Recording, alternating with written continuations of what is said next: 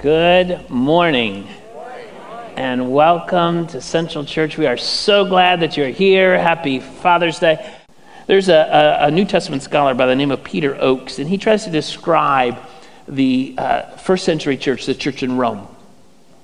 As you might imagine, the church in Rome was nothing, nothing, nothing like this, nothing like our experience at all.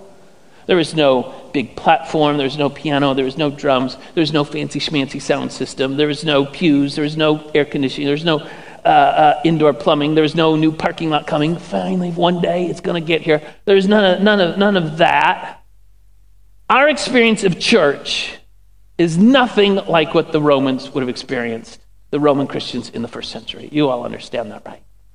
And so Peter Oakes, he's trying to, to describe it as more like a house church. Well, and you think, well, okay, house church, that's like we have home group. They come, in fact, we had our home group that met this week.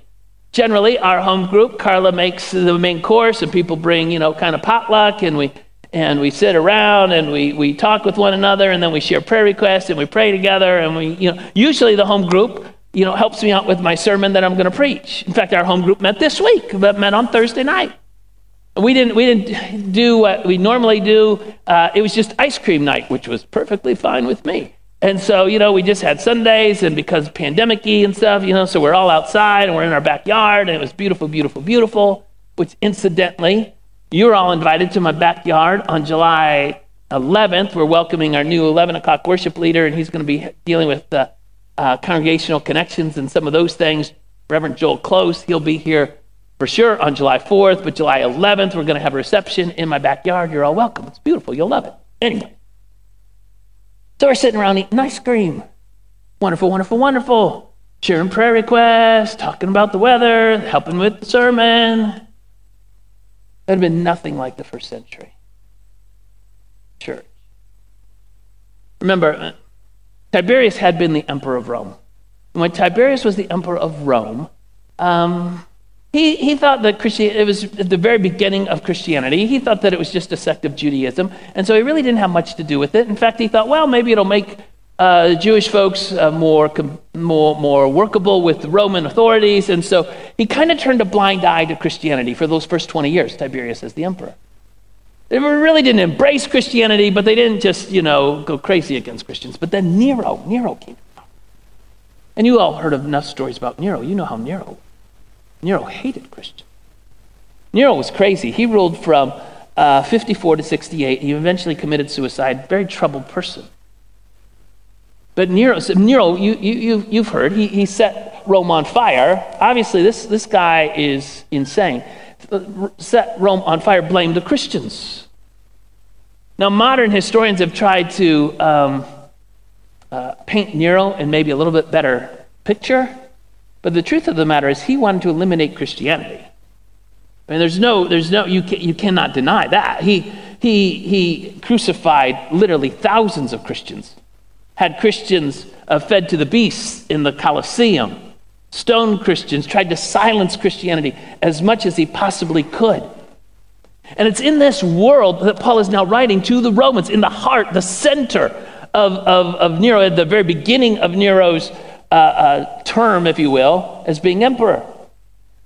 So he's writing to this group in this house church. Now, again, a house church, it wasn't like, you know, somebody had a split level ranch, come over to our house, just keep it quiet, keep it on the down low. But when you get to our house, you know, we can praise Jesus all we want. It wasn't like that at all.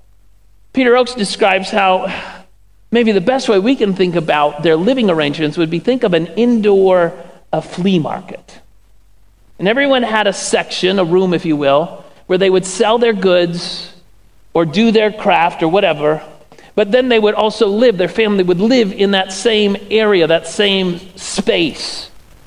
So they would sell things. There's kind of a, there's sort of a roof over it. They'd sell their wares, they'd sell whatever, but then they'd live in that same space, about the size of a small garage, not big. And that would be their living quarters as well. And so imagine you're in the first century and Nero is just beginning his reign of terror. And you're starting to follow Jesus, and someone has told you about Jesus, and you and you have accepted Jesus into your life. Maybe you're a pagan, maybe you had been a Jew, but now you're a Christian. You don't just show up singing Hallelujah, Hallelujah, everybody come, join the party, let's eat ice cream. No, you look over your shoulder. There's somebody watching us. You try to find an out of the way place where you might meet. Somebody would share a story about Jesus. They didn't have a Bible like you and I. Maybe the Gospel of Mark had been written. That's the earliest gospel written. Maybe, maybe they had a piece, a section, but maybe not. In fact, probably not. So they didn't have a Bible like you did. They, the, the, no preacher could say up and say, All right, pull up your, your Romans journals, grab one, they're free in the lobby. They would gather, it would be quiet. If they were going to sing a song, it'd be quiet. No beautiful choir.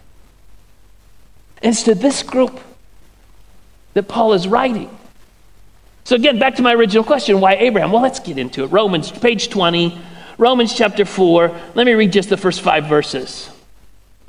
Paul writes this What then shall we say was gained by Abraham, our forefather, according to the flesh? For if Abraham was justified by works, he has something to boast about, but not before God. But what does the scripture say? Abraham believed God, and it was counted to him as righteousness. Now, the one who works, his wages are not counted as a gift, but as his due. And to the one who does not work, but believes in him who justifies the ungodly, his faith is counted as righteousness. What's Paul talking about? Again, remember, he's just spent the last two and a half chapters talking about how we all need Jesus. Every one of us needs Jesus. Without Jesus, we're in trouble, for all of sin fallen short of the glory of God. And then he says this, verse 2 For if Abraham was justified by works, he has something to boast about. Then skipping down, he describes what he's really talking about, verse 4.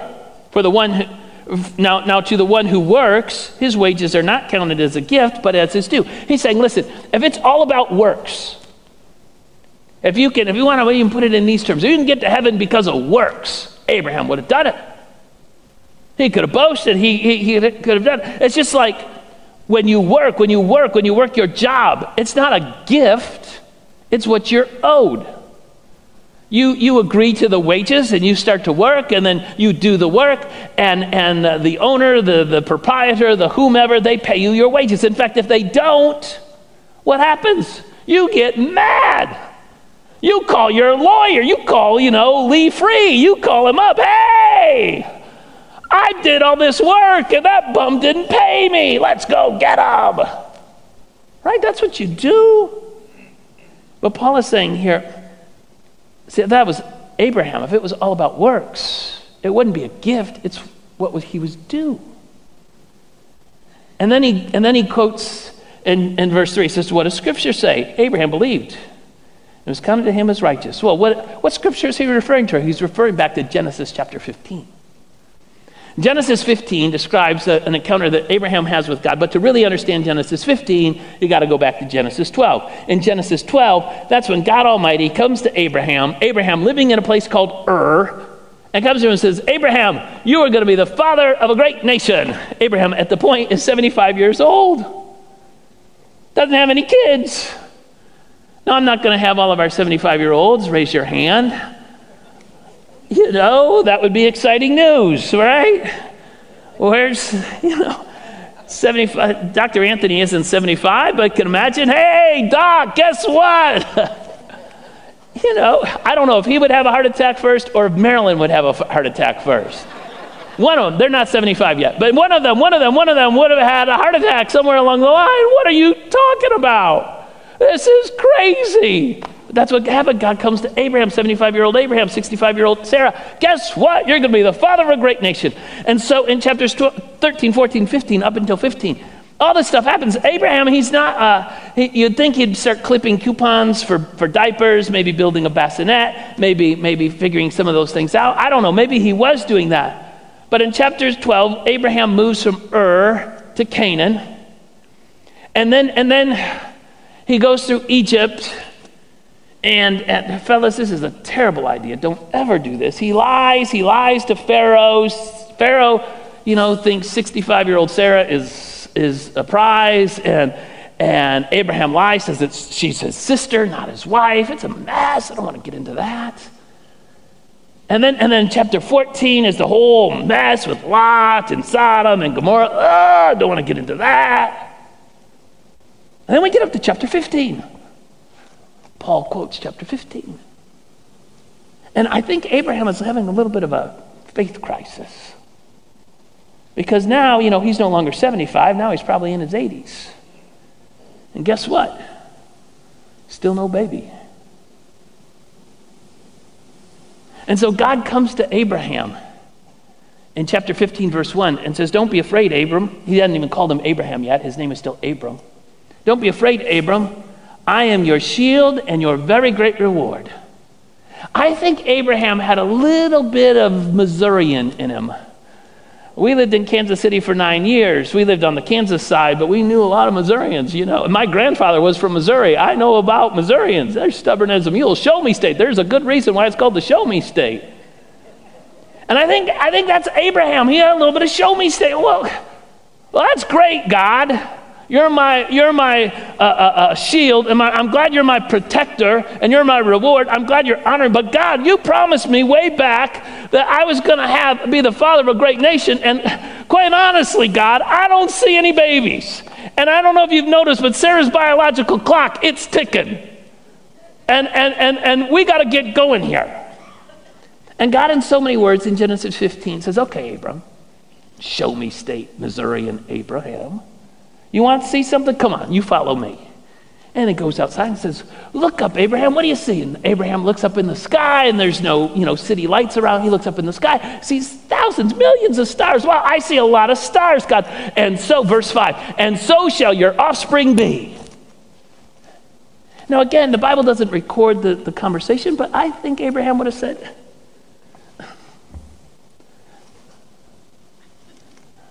God, I'm, I'm 80 years old. I'm not exactly sure how babies, how, you know, come. I'm pretty sure it's not from a stork. But I'm also pretty sure it's not from looking up at the stars in the sky.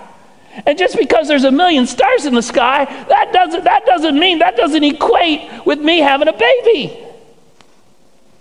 And that's when we get to the verse that Paul quotes in Romans 4 that is quoted here in Genesis 15 that says, And he believed the Lord, and it was counted to him as righteous. He didn't do one thing.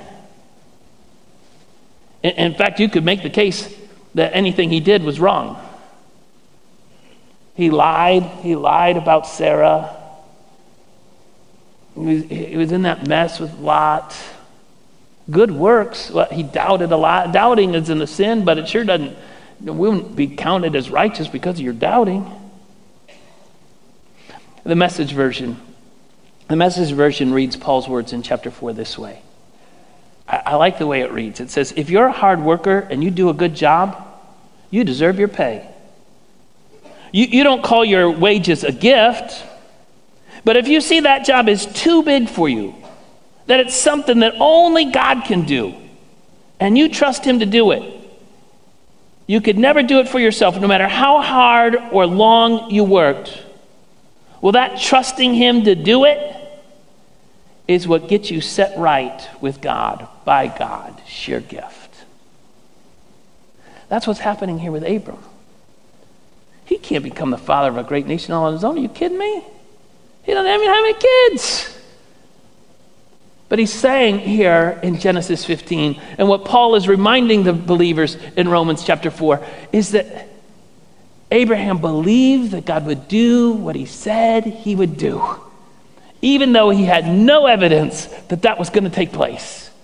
Even though all the signs, all the logic, all the everything he knew about life is 85 year olds, 75 year olds don't have kids. He believed that God would do what he said he was going to do. Okay, question, same question, same question I've been asking all morning.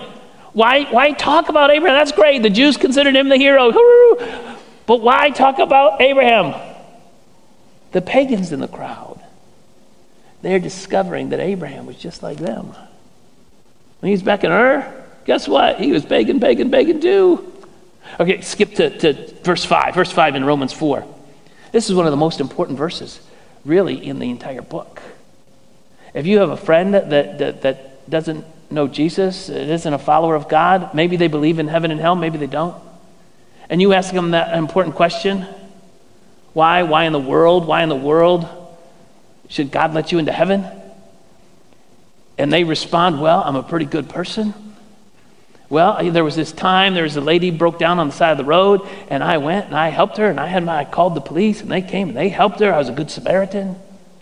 Well, I've put in plenty of money in the offering plate. It passes by. I drop in money, and when I see the Salvation Army kettle at Christmas time, I always drop in 24 cents. And my neighbor, you see my neighbor, my neighbor is, he's a scoundrel. He is as grumpy as can be, but he goes to church every day. I'm, I'm better than him. So that's, that's probably why. Verse 5. And to the one who does not work, doesn't do one thing, doesn't do one blessed thing, doesn't put a dime in the offering plate, doesn't help their neighbor, doesn't do one blessed thing. To the one who does not work, but believes in him who justifies the ungodly. That's us, by the way. Romans 3, right? For all of sin, fallen short of the glory of God. Who justifies in his faith is counted as righteous. Just like Abraham, pagan, pagan, pagan, didn't do anything, lied, all the rest. His faith was not because of anything he had done, but because of what God Almighty had done. You see, the point that Paul is trying to make to these, to these pagan Roman, former pagan Roman, now Christian believers is just like Abraham blazed the trail, forged the path. He was from Ur. He didn't know, but he trusted in God Almighty. Even when he didn't see it, he trusted in God Almighty. You do the same. Blaze the, pa- the trail, set the path, set the course. You're the beginning stages. Make a difference. That's his point.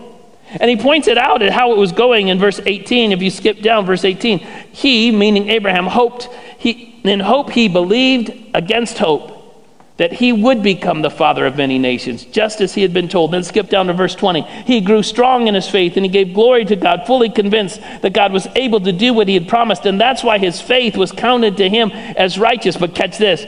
But the words it was counted to him were not just written for Abraham's sake alone, but for ours, for yours, for mine, for the folks in Rome, for the folks in Flint, for ours sake it will be counted to us who believe in him, who raised him from the dead, for, who raised him from the dead, Jesus our Lord, who was delivered up for our trespasses and raised for our justification. That's why this is it. Well, Pastor, this is a wonderful sermon. Thank you very much. Happy Father's Day. Let's get out of here. What's the whole point? The point is, our past does not have to define us he's writing to a group of pagans whose past had defined them. And he's saying, Your past no longer has to define you. You do not have to be chained to your past. Be like Abraham, forge the trail, set the course, be the, the one who changes the trajectory of your family. That's what he's talking about here. You know, I've told you today is Father's Day. I've told you a million stories about my dad. My dad, as you know, had been an alcoholic, found Jesus changed the trajectory of our family. My dad was an usher in the church. He always was usher. We, we didn't have six rows. We only had two rows. And he sat, he was the usher for this section right here. And my mom always sat about in the fifth or sixth row. Back then, there was no children's church, of course. You know, there was just church. And so me and my sisters and the teens, once you became a teen, you know, you, you went off someplace on, away from your parents, but I was still young, and so I would sit in fifth row with mom. And believe it or not, I was not always the, the, the perfect um, congregant. And so, you know, church would be going. And that was, you didn't bring coloring books for your five year old back in those days. You sat and listened on those hard pews. that was a problem for me. And so, you know, I'd be going up and down the pews. You could slide. These pews are hard to slide on, but man, those pews, those wooden pews, you could slide on those puppies, and it was awesome. It was awesome until after the offering. My dad would come down, he'd receive the offering, he'd take the offering out, he'd come down the side, he'd grab me, he'd take me out, I'd get a spanking, we'd sit on the back row. Every single week.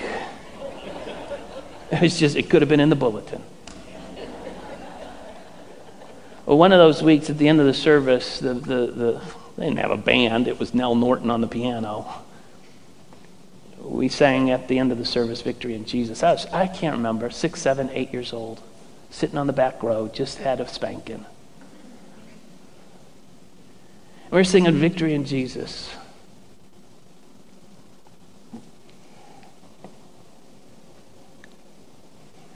I get this from my dad. As we were sitting in that back row, singing Victory in Jesus. My dad couldn't sing. My dad couldn't sing, but he couldn't sing that song, period, because why? Every time I sing Victory in Jesus, my dad started bawling like a baby. And I don't know if I had never paid attention or if I never saw, I don't know what it was, but I remember I looked up to my dad and said, Dad, why are you crying? Why are you crying?